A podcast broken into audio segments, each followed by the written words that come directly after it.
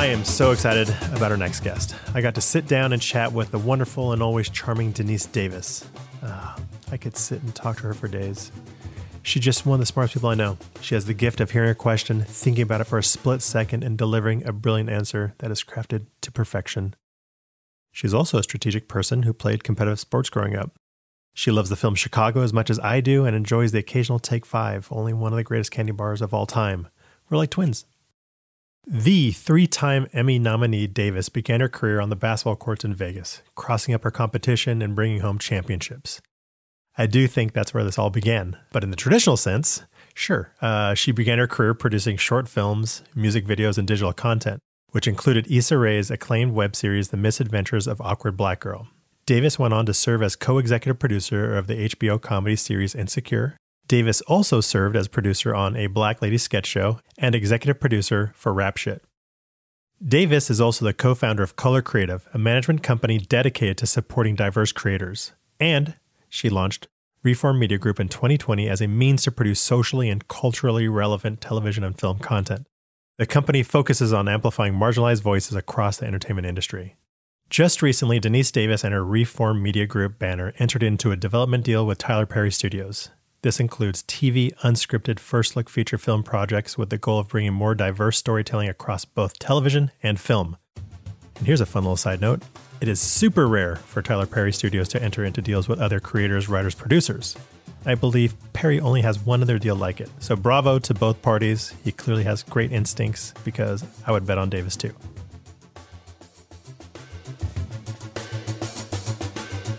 You're a very smart person. Like what I what I can watch your I can watch your interviews all day long because uh, it's truly like a masterclass in storytelling. Like just from like word of mouth. Like you ha- you have such a great. You do such a great job of connecting dots and having complete thoughts and communicating them very well. Have you always kind of been a storyteller? You know, I, I guess in some way, it's it's funny. My life was one of those things where once I got started on this journey and you look back at your childhood, you go, oh, yeah, oh, oh, that makes sense, right? Like you just forget about these hobbies and interests and things you do as a kid that that didn't, I think at the time, translate or, or connect to any type of career, right? Um, I always joke that recently, maybe a year or so, I went back home to Vegas to my mom's house and I was in the garage and I was siphoning through like, I don't know, some old like storage unit thing that I kept. And in there, I found like an elementary school journal, might have been from like fifth or sixth grade. And, you know, they'd give you like a question of the day you'd have to write about. And one of them was like, what do you want to do when you grow up? And I was astounded because apparently I wrote that I wanted to be a writer. And I laughed. Oh but I laughed because I was like, no, I don't. But it was also like, oh, actually. Actually, but at that time, it makes sense. I used to want to write my own, um, or I, at least I did actually write my own short stories and come up with characters. And I would like, you know, I love to have this creative imagination. Um, and, you know, just it's just so funny how life works, right? When you don't even realize that you were just a kid having fun. Yeah. Well, that's crazy. And it makes sense because uh, you're you're you as a producer are extraordinary. And I find that producers who are creators who understand narrative in themselves versus just understanding like bottom line and uh, the business of it all uh, are truly like a, a force multiplier on set. Like you are, you do more than your X, like than what your role on the line, the call sheet is. You grew up in Las Vegas. Did you like, you know, you wanted to be a writer in like in this journal, but did you have, there was entertainment on your radar at all in any capacity in Vegas while you're growing up? I mean, only by way of the normal stuff. You know, I watched a lot of movies with my family growing up, um, a lot of this content. I was, you know, I always like to say I'm part of the, the digital age, right, of of knowing what life was like before and after computers and and um, and just that world. So um, not in particular. I, what's really ironic, though, is I do have uh, videos there where I used to take my mom's like V H S camera, so to speak, these big D V tapes. Um, not even mini D V tapes, um, eight millimeter tapes, I think. And I used to do these short films or music videos with my friends and my cousins, like over the course of a few years. And just, and I would edit in camera. Like literally, if you watch them back, you see like four jump cuts because it's like, I kept rewinding the tape to try to like get to the next scene. So again, all in retrospect, not in the context of like, oh, this is what I want to do, but I was around it. I think I was around um, being supported creatively that I think uh, led to so, so many other things. And Um, I, I think if you knew part of my story, you know, it's it's ironic that at sixteen, I was introduced to the craft in a more formal way. And it, I fell in love with it, right? It clicked. And obviously it should have, because, you know, prior to that, I had all these, I dabbled in all these things, but no one had actually ever sat down and said, oh, you can do this with this, with, with this craft, with this tool. Yeah. Well, that's, uh, what was this? Do you remember tonally, like the, the things that you're interested in making when you're making those videos, like what the tone of them were, the theme? Yeah, absolutely. Um, they were comedic, honestly. Um, I had two younger cousins who were like, I don't know, seven and five at the time, six and four. And I used to pick them up after elementary school and walk them back to our house and watch them until their mom came off, uh, got off work. And so if you watch these videos with them, I'd make them play brothers in the short, but it was almost like they weren't getting along. They actually played very mature adult brothers, because I gave That's amazing. Them, I gave them like grown men like problems. Um, so, but it was comedic. Like if you watch it, it's, you know, it's very much me trying to like tell them what to say or tell them what to do, and and and shooting them around the apartment. But uh, it's it's funny because it it did lean to a comedic side, as did some of the skits and stuff with my friends, because um, we just were silly, right? You, you're young and you're just having fun with it. Um, never any of the content was anything dramatic, which is which is very strange. Did you, uh, what were you watching at this period of time? Like what was like, what, when you look back at your childhood or early, like even high school, what sort of media were, was most influential to you? Beyond a doubt, movies. Um, I, I grew up loving movies. You know, my household, there's, uh, my family at least, there's classics that we could still put on to this day that I don't get tired of. Um, and, you know, it's very eclectic. Like people always love to be like, what's your favorite movie? I'm like, I can't even choose. And then I start being like, well, you know, there's Chicago, but then there's, um, there's The Quick and the Dead, and they're just like, who are you? Um, but it's just, you know, I, I grew up having a fondness for all types of different stories that, you know, just kind of swept me off my feet. And, and, um, and yeah, it's just, uh, again, with the, with the translation into the digital age of things, um, it's so funny because I, I distinctly remember when video was becoming uh, a play online, and not even in your phones because we weren't really able to do that yet. Um, but it's, I don't know if you remember this, but before like even Chris Crocker videos, right? Because that really kicked off the YouTube age. There were these like random videos that people would send to you via email. And it was like this scary woman. And it's like you'd be watching a video of a room, and then all of a sudden like the sound effect of a scream would come on and someone would appear. And it would like freak you out. And it's almost like the effect of the early movie days when people would go in the theaters and watch a train come at them, right? Like you were just like, mm-hmm. What is this? That's a good point. Yeah. Yeah. Um, and it was via email, but it's just like those, those, I think the nuances and, and video and the things that I remember or just being drawn towards. And then also being like, how do they make that? That makes sense. I mean, I can see how you have this uh, wide range in taste. Uh, Chicago, by the way, what an amazing film. Uh, uh, it's, a, it's a classic. Richard Gere. True story. I went and someone um, knew I loved the movie. And so for my birthday, they took me to see the play when I lived in New York. And I, I was so bored. I remember being like, this is nothing like the movie. Because the movie just made it so much more like bombastic, right? Yeah. Like, it's just, it's incredible what they did with that. All right, so we can't go much further without having to talk a little bit about basketball. I know that's a uh, through line in a lot of conversations, so we're not going to hang on to it too long. But I am really curious, like, you know, I've heard a lot of conversation around it. How would you describe the way you played basketball? Like, how, how what was your style like? So funny. I played basketball like the way I produce. Um, I was very strategic um, because, you know, it's it's so funny. I, I was a point guard. I was always like captain of the middle school or the high school teams. And but uh, but I knew I wasn't the best player on the team. And I, and I instinctively knew that. And I think it speaks a lot about filmmaking, right? Like as a producer, I'm not the director. Like I'm not going to ever speak as if I know better than anyone here. Um, and for that, basketball was so collaborative. And so, I, you know, I, I, I think I approached it. A, I loved the game. It just genuinely was was the uh, the most fun sport I'd ever played. But I think, you know, when I think about how long I played for and why, a lot of it came from the team experience. I loved being a part of a team. I loved doing things together and being able to, you know, then have to honestly never even ask to lead these teams, but the, for that to be thrust upon me and to for people to see something in me that I didn't see in myself at the time, um, because I was like the pipsqueak. I was tiny, short, really decent, right? Decent enough to be on the team, but I, I wasn't a superstar. I didn't score twenty baskets every game. I would maybe get six, but um, I think I saw the floor and the team and the game strategically every time, um, and and that went a long way. Plus, leadership skills. I think the coaches really enjoyed that. You know, I, I was really good at um, rallying the team and, and having that camaraderie. So it's it's so funny. That's how I see myself as a, as a ball player.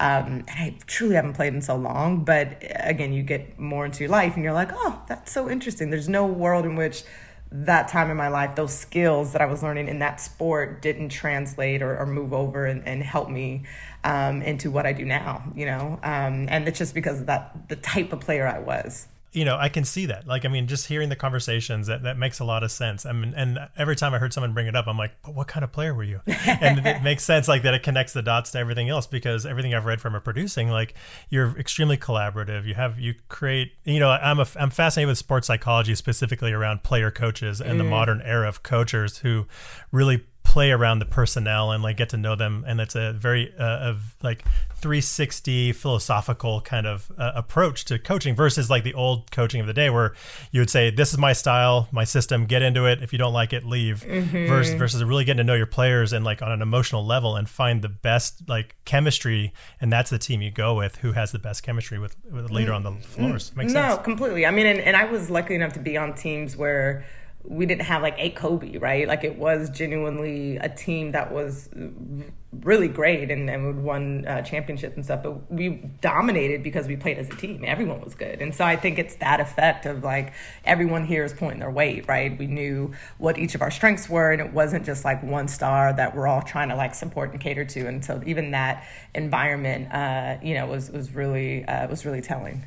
That's cool.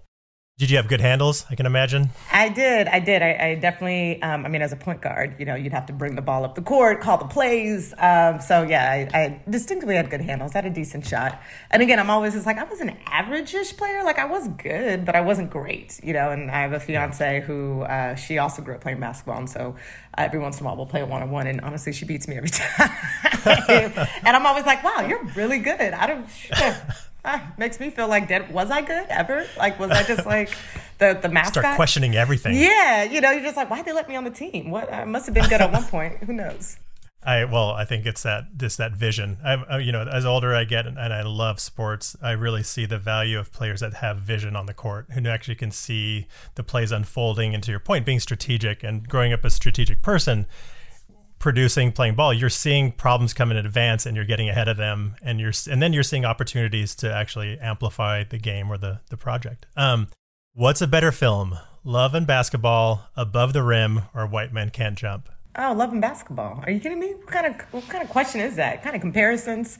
Um, Love and Basketball, and I'll tell you why. It's uh, the very as many great things as that film is about, and and the acting and everything. Um, What's important to me out of all of those films and any others, if you look at the, the, I guess, the history of films about basketball, right? It is the first film and one of the few films with a black woman um, in the center of it, where she's also the player, right? And it's always male dominated in every like story. And so it was, I mean, for as a young girl playing ball, like that's what you saw yourself in, that, you know what I mean? And and we haven't really seen that since in a fictional way. So it's always, you know, it feels like it's it's always shown in the male case, but to me, it's also why that film, I'm like, are you kidding me? Like it's a, it's a classic, it's a love story, it makes you cry, it makes you laugh, it's all these things. But representation-wise, like, man, we, we never had that at, until that point, and we still haven't had it since.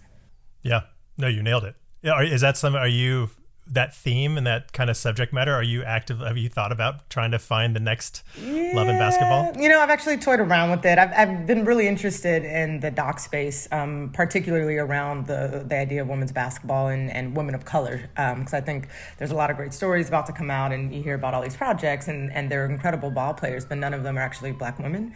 And I think, you know, um, when you look at the W N B A and, and beyond, and in the, in the history of college sports with basketball, Um, there's just not a lot of stories that have been shined a light on. So as much as I am interested in, in a fictional approach, I've been more looking at like, how do I help tell some of these stories that have just been overlooked, and that, you know, the community, at least by and large, know about them, but it doesn't feel like it's uh, the, the greater public is even keenly aware that they existed. Right. And it's such a great format to tell that story in a very authentic way, right? I mean, completely. And then you can find source material in, in that, in those productions.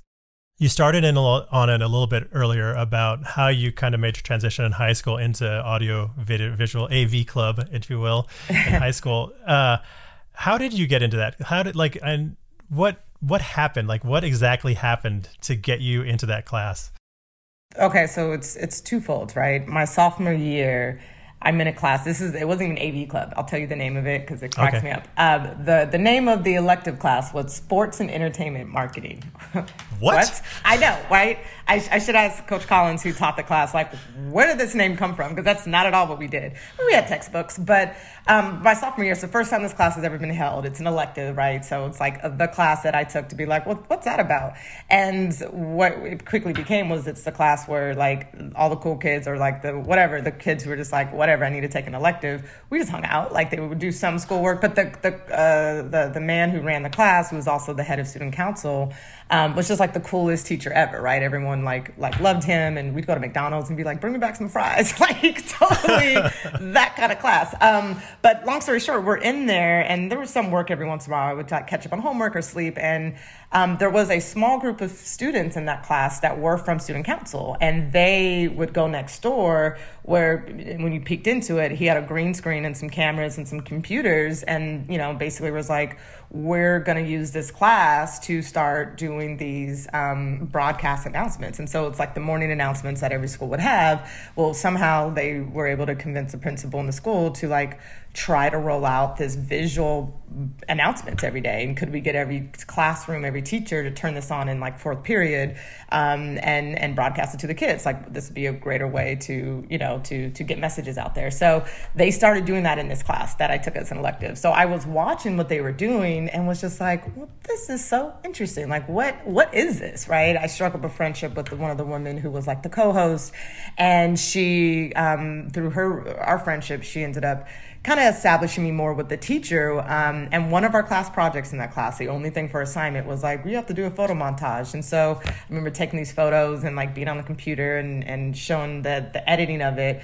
And through the, she was a senior, she was graduating, and she was like, hey, I told Coach Collins that you should be a part of student council. Like you should, like you clearly have an interest in this. And again, people seeing things in me that I was like, huh, me? Oh, I mean, I guess I am creative.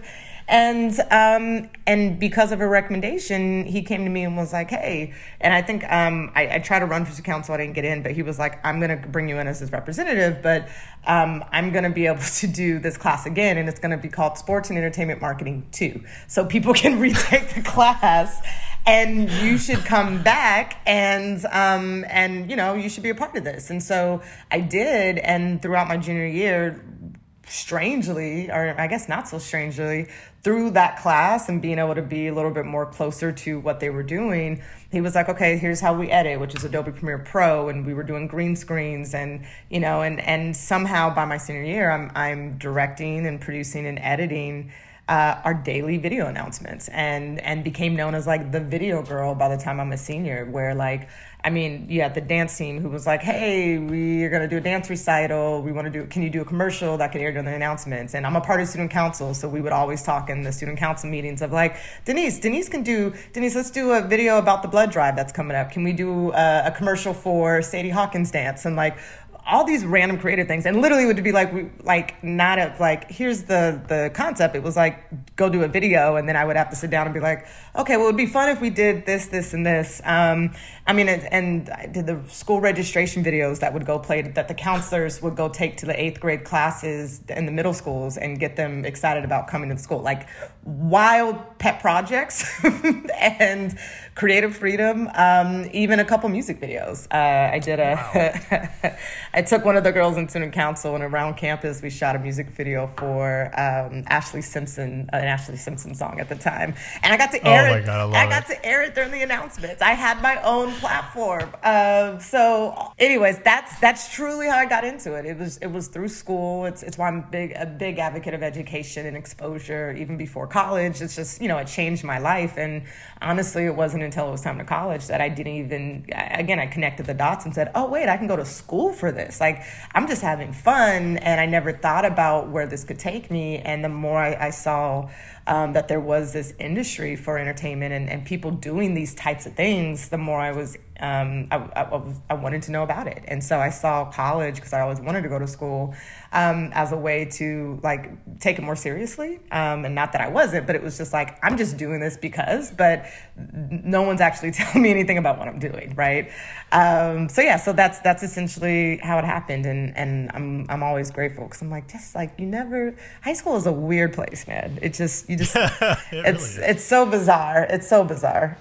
Well, that's incredible. I mean, you put in so many hours before you even graduated high school in this career. I mean, honestly, if you took the hours of like business relationships, one-on-one talent relationships, pitching ideas, pitching people on and getting them buy into an idea, like you're running a network, essentially. You're writing, directing, producing, like you got, I mean, every one of those categories, you had hundreds of hours, but by the time you went to college, and that's incredible. So funny. Um, I was going to film school, um, or, or I just decided to go to film school. So I'm going to college knowing I'm going to major in film. And honestly, I felt like an imposter. I felt like I remember feeling very insecure about what I was coming into, because in my mind, you know, and when you study the grades, I was like, God, they just were making films all their life. Like, I'm just like doing these things for school, right? And and I don't know about the greatest American movies and cinema, and I don't know truly what some of these roles are called. And so I went into it assuming that everyone else would know, because it just was, it felt so new to me, even though I'd been doing it for a couple years, um, in terms of deciding that this is what I wanted to spend my, my time learning about, that I, I felt late, you know, and weirdly, right? Because you think back and you're like, well, why would you do that? Because some people just decided they were going to major in it and never even looked into it, right? right. Um, but for me, I just felt like, because of being in Vegas, I'm not from L A, right? So I didn't know anyone, and I truly hadn't looked at the craft of it, and I was going to school to learn it. So um, I kind of went in insecure and, and feeling like an imposter. And I think what helped um, ground that was I love to learn. I love the classes I was taking and learning about, uh, or putting all of this into context finally. And, you know, I got a book um, called So You Want to Be a Producer, because as I was getting ready to go to New York and go to school, I remember feeling like I had to go into the classroom or go into this program, at least identifying what what what path I wanted to be interested in, because I just was like, at least that'll give me something to to go off of.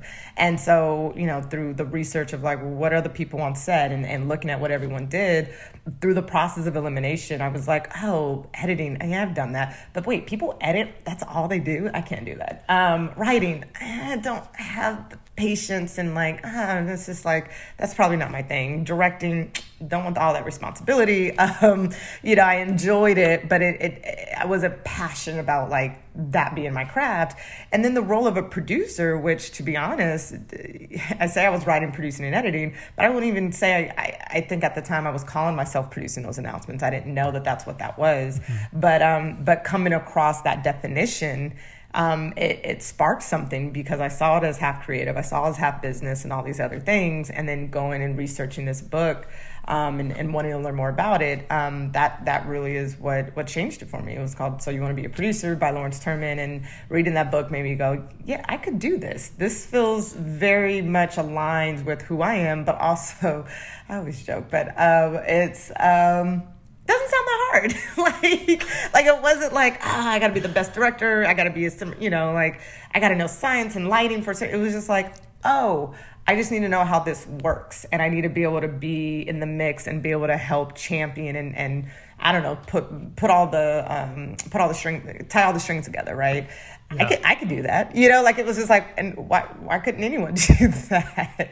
So, um, anyways, it's it's what I decided on, and and I went into my freshman year just and and being able to tell people that when they're like, well, what do you do? And I was like, well, I want to be a producer, and people would be like, no one wants to come to college to be a producer, like you know, you know how it is. I don't know if you guys, if you've been in a film school environment, but it feels like everyone wants to be a writer director, and then and then you find the little D Ps. But then outside of that, it, it felt like I couldn't. Yeah, I was like an anomaly in this class. Yeah, well, I mean, it now and then it goes back to you playing basketball and being a point guard. Like seeing all of it all makes sense. It all connects, and like I see the connective tissue of you, like seeing the floor, the vision, and seeing that with creative projects. That it's, you know, of all the the jobs, I do think it's one of the most difficult ones. And even though you're like, oh, it's the easiest, it's like it, it's it's tough because you're really it's you hard. Know. It's hard. Don't get me wrong. I say that yeah. Now I'm like, no, no, I admit it's hard. At the time, I was like, I didn't know anything. Yeah. But and but like it's true. I could see how you as being a point guard and seeing the strength, and to your point earlier about being strategic, seeing the strengths in everybody else and like, oh, you in this role, talking them into that role, like kind of getting everyone aligned to get the best out of what you're all working on. I can see how coming from a leadership point of view from sports and uh, can set you up for that. And it all, it all, it all makes sense. It all, so it do all you makes remember, sense somehow. Yeah. Do you remember how So You Want to Be a Producer came across your, your path? Um, I'm going to be honest. It, it truly, I think, was a Google search of like, what are the books about producing?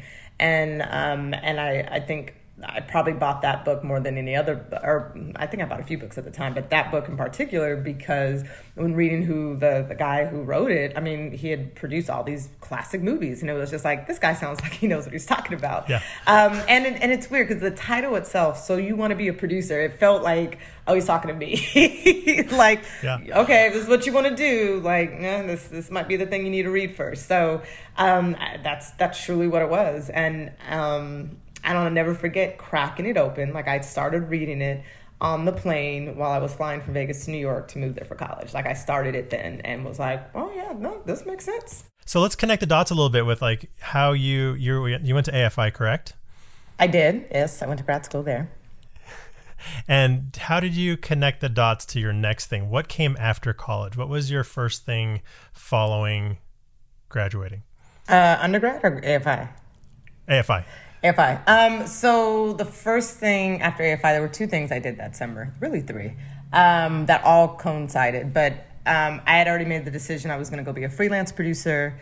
Um, digital was just exploding the year prior. YouTube was investing money. So it was just like this new industry that just felt like, oh, I can go work there, and, and, and everyone needs the skill set that I have to offer. So, um, so that decision led me to applying for a web series, um, that was looking for a line producer, and it was paid. And I was like, great. And a friend forwarded me the job posting, and, um, I sent in my resume, and I got an email from a woman named Issa Rae, and I met her for coffee, and she, and I clicked, and, you know, later that night, she was like, great, we love you. We'd love for you to start next weekend. And so, um, and, and I genuinely remember having coffee with her, saying how I was graduating in two Wednesdays. Like, I was like, I graduate in two weeks. So I'm going to be fully available. Like, so it truly was the first thing wow. that overlapped with my departure from A F I. So I got hired to do that. We were shooting it on the weekends. Um, the other thing that ended up happening is at the time I was um, producing some other shorts, but um, I was approached to do a short um, through the A F I Directing Workshop for Women with a woman named Sarah Shapiro, who was an incredible writer-director.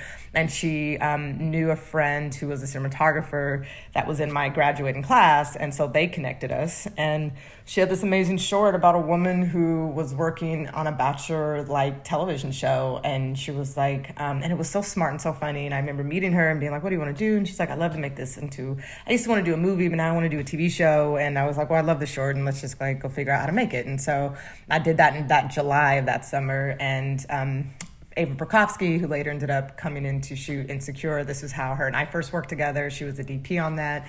And that short film, Sequin Rays, ended up at South by the following year, and that became the show and reel. So I also did that that summer. Um, and then the last thing is...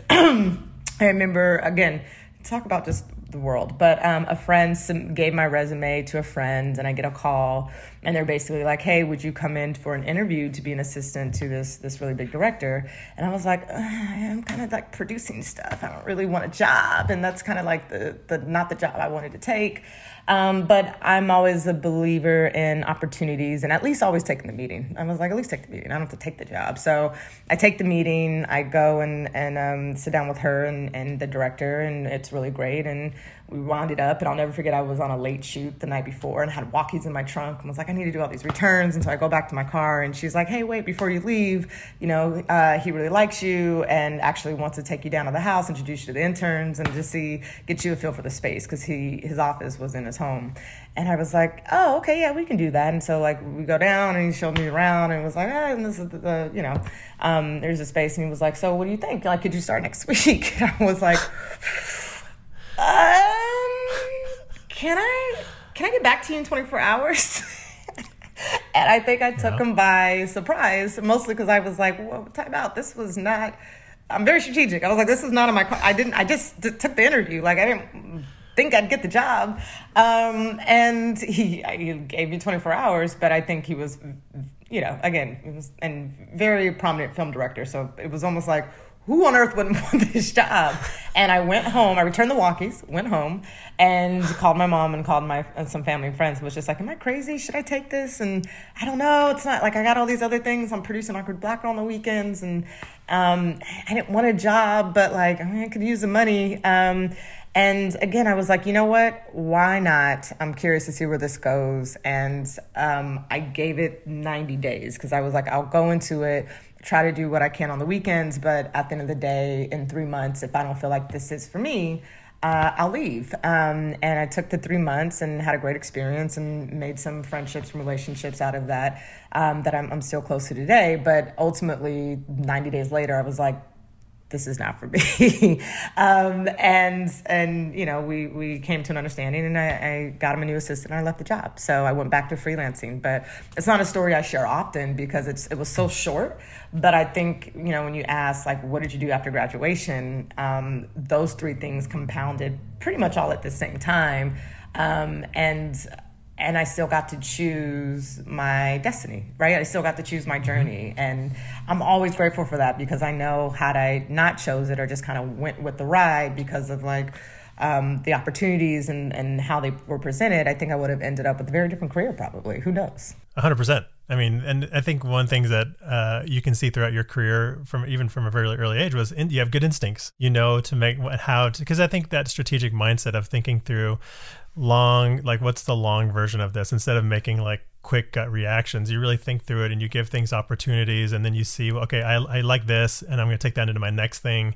And I didn't like that, so I'm not going to do more. I'm going to do something different. And I think that's a common thing that I've seen and I've read through your, your interviews, yeah, is that you have incredible instincts. Oh, thank you. I mean, look, I, I think it, I operate by two guiding principles that I can probably verbalize now. Um, but one of them is always to um, follow my gut, right? But always to do what I wanted to do and make sure it was what I was happy with, because I, I came to realize that over the course of my life, the decisions I was able to make for myself always ended up, um, you know, I was always happy with them because I knew why I was making them, versus I think um, throughout our lives, some people have the, the knack to listen to some other people and want to do what they feel like is best for them based off of the advice they're given, right? Or what someone else wants to do for them. And I know a lot of people just ended up in unhappy situations, or they end up, you know, years into a career they never loved because someone said it's what they should do. And so I always just made sure whatever choices I made were my own and wanted to own that, whether good or bad.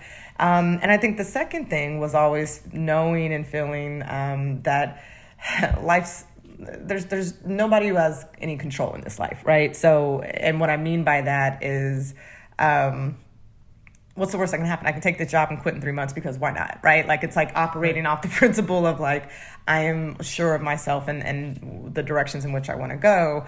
Um, but I think some people get stuck and they kind of get like bogged down when they have to make those hard choices because they are worried about what people will think. They're worried about the reputation. They're worried about, well, what if I ruin this relate? Like, just all these things, and it holds them back. And I've always been like, eh, like I'd rather take my losses, you know, but at the end of the day, mm-hmm. I'm going to uh, figure it out anyways and do what I want to do. And so um, I think those two things have served me well. And honestly, it's only until maybe mo- recently in the last few years that I've been able to look back at this trajectory and see those moments, but also, again, be able to um, put them in a way where I'm like, well, why did I do that? Oh, Deniese, it was because you always just did, not that I just did what I wanted to do, but I've always followed my own, um, yeah, my own instincts, my own gut, for sure. Yeah.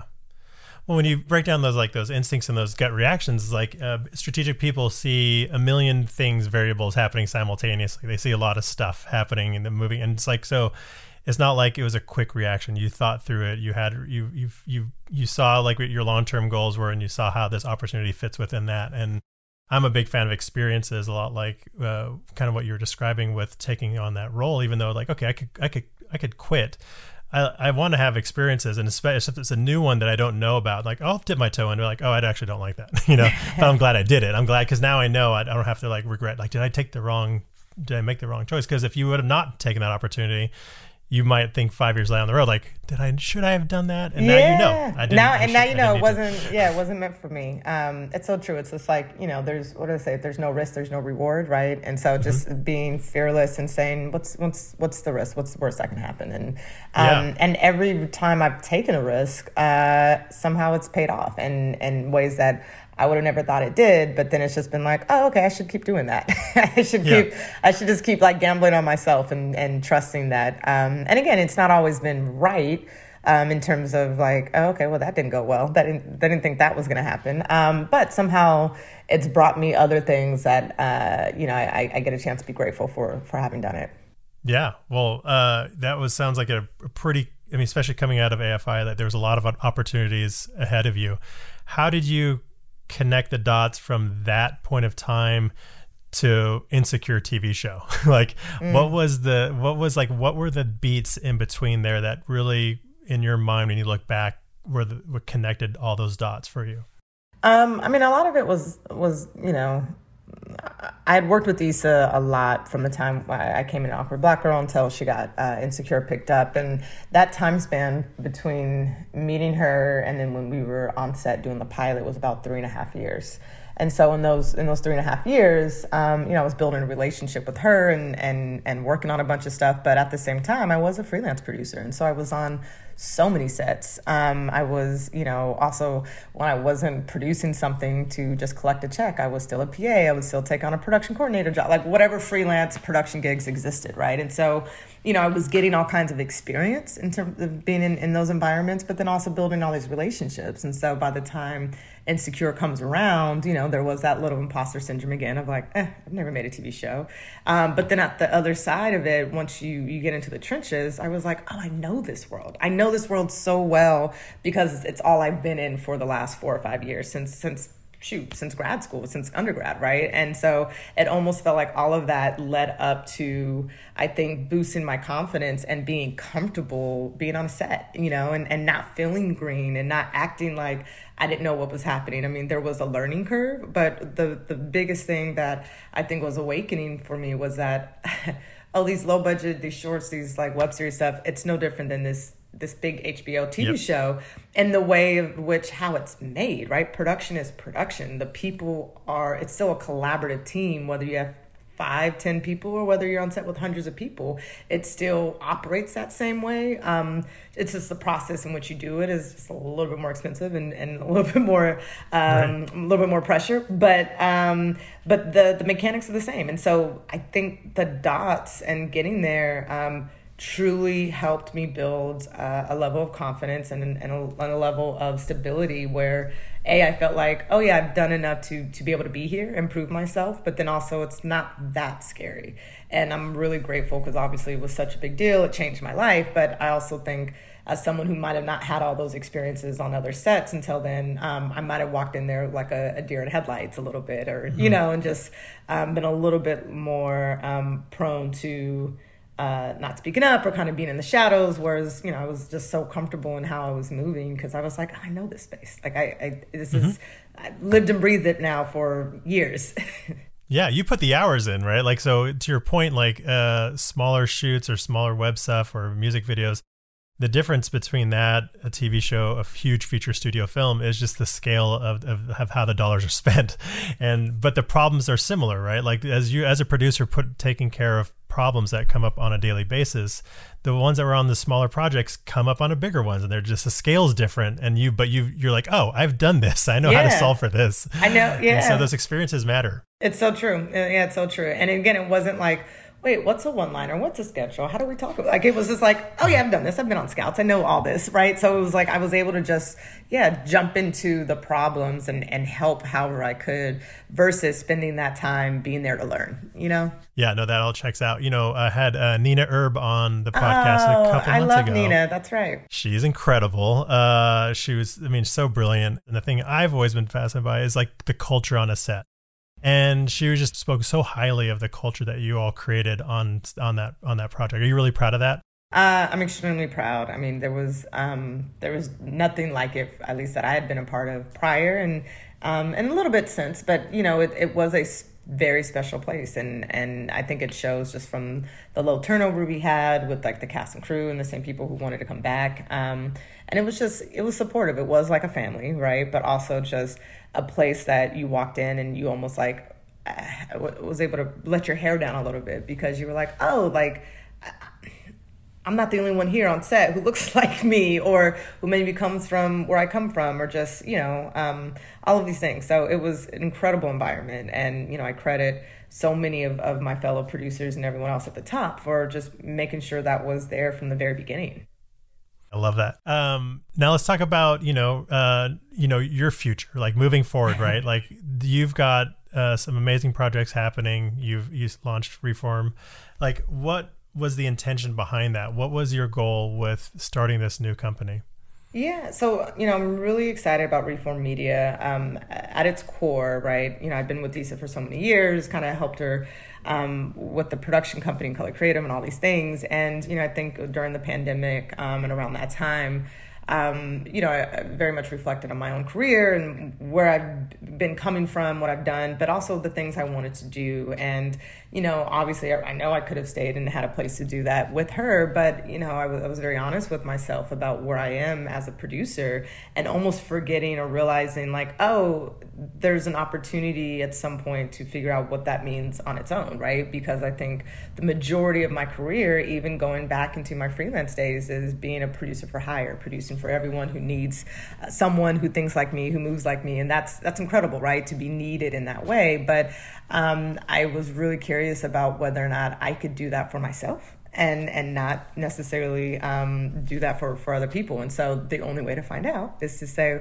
well, what if I just launch my own company? Am I ready? Could I do that? What would that look like? And that just kind of really started to excite me. And so, you know, I, again, strategically went into it saying, well, I can do this in another twenty, thirty years because, like, you know, my intentions were to grow old and gray with Issa, or there might be this unique opportunity just given um, where the landscape was, seeing how it's changing during that year with the pandemic and saying coming out of this might be it might be the best time to try to go and plant my own flag and, and try this. Because if there was one thing that was very telling is that in the I guess in the course of non-writing producers like myself and production companies, I, sh- I felt strongly that, well, there's not a lot of Black female-led production companies that are producer-led. That's not talent-led, director-led, showrunner-led, right? There's a lot of those pods, but I was like, but, you know, I, I look at Kathleen Kennedy's and the Galen Herds and the Stacey Shears, and, like, these are people I idolize, and I'm like, and, and the Deborah Martin Chase, but I was like, but where's, you know, where are we as a young Black female um, in this generation? And so it, the time felt now, and um, took me a few months of going back and forth because, you know, again, imposter syndrome, and also the idea of like, am I crazy? Like, who would give up this incredible job I have? But um, again, in my heart and trust in my instincts, I was like, I know this is what I want to do. So I had Issa's support, and um, I set on a path to figure out just how I was going to do that. And so I'm a year and a half in. Um, you know, full disclosure, I always think of last year being kind of like a, a starter year because I had launched the company, but I found myself in production for eleven months between Insecure and Rap Shit. um, so um, it wasn't truly until the top of this year, once I came back from Miami after shooting Rap Shit, that um, I was able to kind of dig my heels in the sand a little bit and, and give my full-time attention um, and energy to Reform. And so nine months in, you know, I'm incredibly proud of where I'm at and just rejuvenated and And um, honestly, it's like a, a really great feeling because it's, I think I was in the same place for so long that I was like, oh God, this feels like another chapter in my career, in my, yeah. in my story of my life, right? I'm like, this is um, the wild, wild west, so to speak, because I have no idea where it's going or where it's going to end up, but I'm really enjoying uh, what I'm doing in the moment. And I know regardless of what happens, it'll be for a reason, right? It all makes sense. Like he- hearing like the past and like the early childhood, I mean, from like having the little camcorder videos and making stuff with your cousins to like high school, college, it all makes sense to where you are right now. You know, it's you, you seem really like focused on, you know, creating great content, being in service of the audience in a lot of stuff that you do, but also being in service of your community and, and making change and creating change in this industry, which needs it. Right. Um, how do you like when you're looking at projects, are you f- What is what?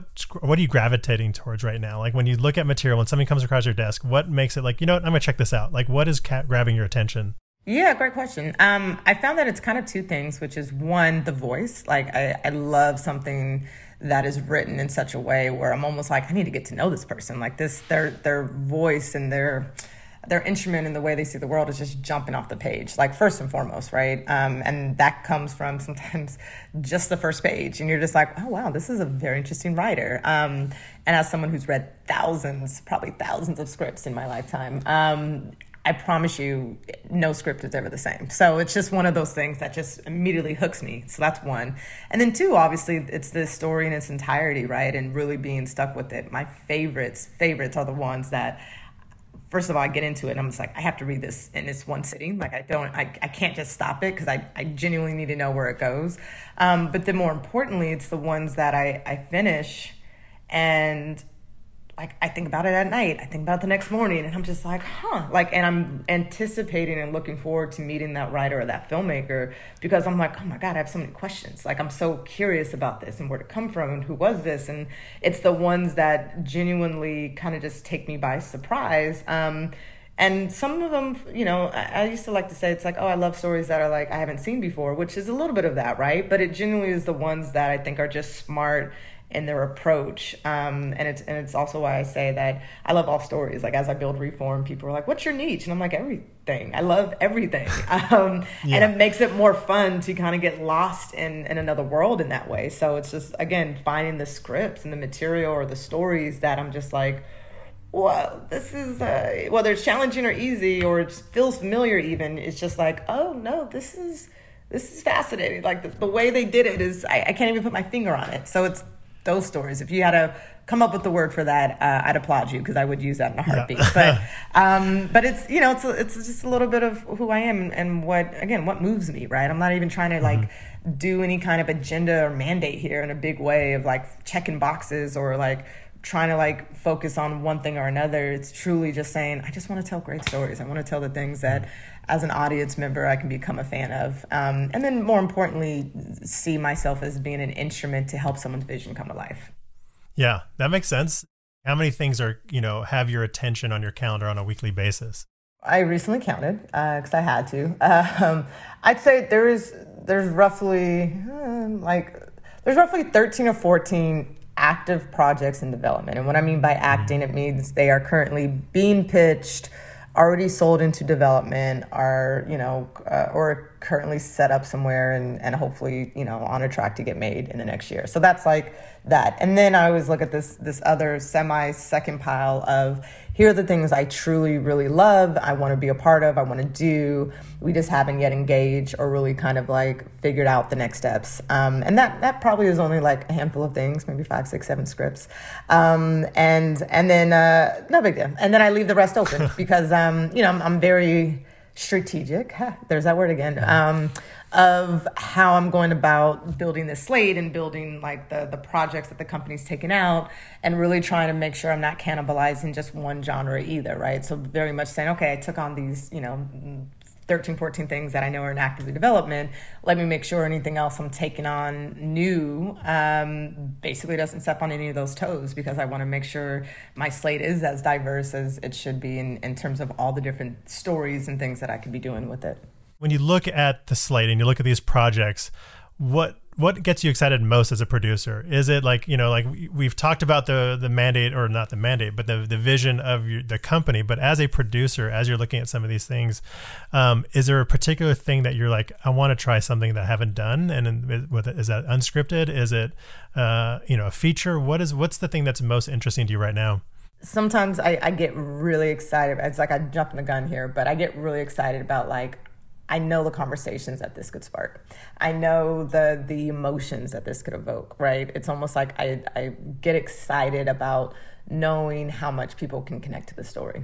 Um, and also knowing how much like an audience might desperately need a story like this, right? So and that could be a doc, mm-hmm. that could be a movie, that could be a T V show.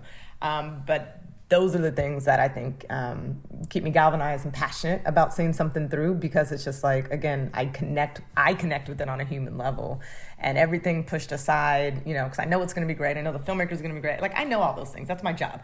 But what gets me most excited is um, thinking of how it could impact people. That's beautiful. When you look back at your career and you look back at what you've done so far, what is something you've learned the hard way? Ooh, great question. Um, something I learned the hard way. I don't know, because it's, it's, I mean, I learned a lot of lessons. Come on, Dwayne. Uh, but I, okay, my, my first, the first thing that popped in my mind, I guess, when you asked that is, um, the thing I learned the hard way is that uh, you can't depend on everyone else, to be honest, right? I think, and especially in the beginning or just throughout, you you tend to make a connection or you're like, oh, okay, like, and and I very quickly learned this, but it's like putting all your marbles into someone else and being like, oh, the, this is going to be the thing, right? And so, um, and I just learned that by people not following through on something they were going to or promising something that they weren't able to, and just being able to understand that, you know, at the end of the day, um, you have to be careful where you put your trust in people, but also just the idea of not relying on everyone else for that. Yeah. No, that's that's a tough lesson to learn. Yeah. Um, yeah. You you know, you brought this up throughout the conversation, and it's a thing I'm actively trying to actually build a curriculum around, because as I've talked with, you know, you know, people in the Page program, upcoming storytellers, whether they're performers, directors, producers, whatever it is, the one thing that I always have to try to convince them is that, that they can do the thing. And oftentimes, like, and that might be in a project that's like with somebody who's, you know, very good and has accomplished and tons of credits. And it's still at a certain point, they, they kind of don't believe they can do this one thing. And so imposter syndrome's real. And so I'm actually trying to come up with like a white paper, a curriculum that can start like at a high school level. And so I've been inter- asking everybody in this last year about imposter syndrome, and you've brought it up on your own, and which I love. Um, so do you still battle it, and how do you cope with it? Yeah, I mean, it's funny. It comes up when I've always been at my most life-altering decisions. Um, and, and, and, and most recently came up, you know, like I said, a couple years ago when I was going back and forth about whether or not um, I should go and, and do my own thing, right? And so um, how do I manage it? Um, that most recent experience actually sh- taught me a lot of it, because I think it was probably having so much anxiety and really just being so conflicted about what I was going to do, and having that honestly wrapped up in fear. And so, you know, when I think about imposter syndrome now, I recognize and realize so much of it is fear. It's, it is obviously the idea of, uh, am I, can I do this? Am I capable? But behind that, when you think about what's the emotion that's making me feel this way or making me think that way, it's the idea of resisting, Um, and and being afraid of what's going to happen, being afraid of perception, being afraid of all these things. And so um, I kind of had to unpack that and say, okay, well, you know, how do I get past fear? What is what has Deniese done in, in her life um, to combat that? And the the most obvious choice of it was always like, Deniese, you've never been, like, you've just done it. Like, you've always, you know, and, and I think I give a lot of credit to my mom, who tends to remind me of that, where she's just like, you've kind of walked your purpose on this life, where you've been like, it doesn't matter what you can say to you, whatever, what anyone else thinks, you're going to do what you want to do. And I've always, you know, operated on that. And so to be reminded and be able to be like, yeah, I have been fearless at several times in my life. And how did I, how was I being fearless? Well, it's because I had that confidence in myself. I had that confidence in the decision. And so to go back to the imposter syndrome of it all, it was like, okay, I'm just going to have to face this. And guess what? I'm just going to have to make a decision, because the longer I hold on to this, the longer or the more I'm going to sit with this this this illness that's truly making me sick. Um, and I, you know, I'm, I'm not trying to make this up, but it's just like finally making that decision, finally like having a conversation with Issa, finally being able to be um, able to say, okay, this is what I'm doing. The relief um, was was um, was immediate, right? It was just yeah. like like I didn't hold on to that the, the rest of the way. It was just like, okay, now I'm gonna get to work. And so it's just like this this funny imaginary wall that we run into that, you know, for me, it, it had to come from like going to battle and saying, yeah, no, you just you just have to do it. That's that's how you've gotten past all of these things. And so um, yeah, I, I hope that helps answer your question, but. one hundred percent. Yeah. You just created an incredible subtitle for it, the imaginary wall. I mean, because it's truly what it is. It's true. And once you, you get you, over it, it's you, gone. You don't even remember. No, literally, you get over it and you look back and you're like, it's not even there. Like, it's so bizarre because yeah. it's it's this this fleeting feeling and moment that you have, but it's so real. You know what I mean? So, and that's why it is like a wall. It's like a bad dream, because it's just like it happens and you know what's happening, and it's paralyzing, right? And Um, and what I found and, you know, and, and dealing with it most recently was like, oh, but this also hasn't been the first time. And it's probably why I've dropped it, dropped it a few times in this conversation, because it's like recognizing, oh, I've had these moments over the course of my life to date. Um, and how did I get past those? Right. And so just kind of making sure that, um, you know, I, I carry that with me, because I have no doubt that given where I am today, that somewhere in the future, I'm going to run into it again. Like it just, it is something that, you know, is, is not that, I, I don't think you can get rid of necessarily. I think it's just something no. that happens to all of us, depending on where we end up in our lives. Yeah, no, I think that was so brilliantly said. I mean, that was so eloquent. The idea that was like, oftentimes I found with imposter syndrome are people who are constantly putting themselves in new situations. You know, it's, it's like there's a trait, like the types of people who have it are the people who are constantly pushing their own boundaries. And that's the thing. There's per- tons of people who don't ever have to deal with it because they just have done the same thing over and over again for their entire lives. It's people who find themselves in these new positions and new rooms and new conversations, bigger projects, bigger things that are like, oh, I have to overcome this. And it's, by the way, it's just totally imaginary. Uh, last question. Uh, I'm curious, what is your comfort food when you've had a really bad day and you're like, I just need to have this? What What's the this? This is going to sound crazy. It, it varies. It changes. I go through phases. At the moment, it has been, um, it's been like a really good cold glass of ginger beer. Uh, it's not even a really? com- it's not even a comfort food, but it's just like uh, the sweetness, the fizziness. Like I love the taste of it. Um, but prior to that, you know, my, my big go-to comfort food was like Kit Kats. And, you know, when in high school, it was Take Fives. Like, it's always been something random where... Oh, my God. Take um, Fives are so take good. Take Fives or Milano cookies. Like, honestly, but what happens is, is I become kind of addicted and, and it's all I... It's like de-comfort food and I do too much of it and then I get sick of it. And then, like, yeah. I couldn't tell you... I probably haven't had a Milano cookie in like twenty years. But it was like a part of my life at one point. Uh, so go through phases. It was and part then, of your identity. Oh, completely. And then once once they get recycled, they don't really come back. So.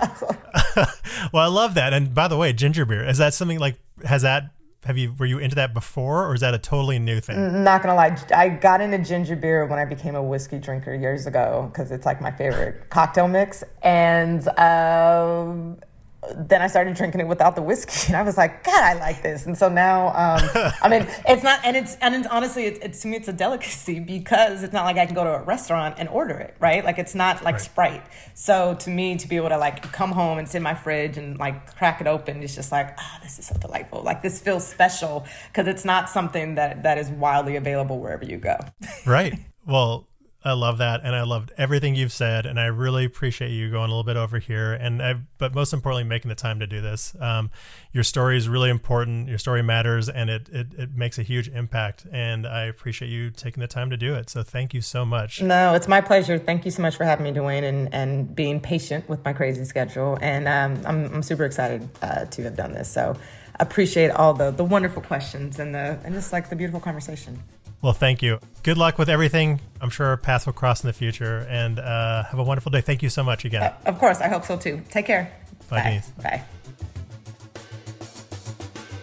That's a wrap, kids. Thank you for checking it out. And be sure to follow Reform Media on Instagram at reform dot media. I think this is the best place to see what Deniese is up to. You can also check out our Instagram at the Smith Society Pod for the latest news. Um, and we will be announcing some live events planned for this summer. So please stay tuned. Finally, the best way to support this podcast is to rate and review wherever you listen to your podcasts. Follow your dreams, no matter where they take you.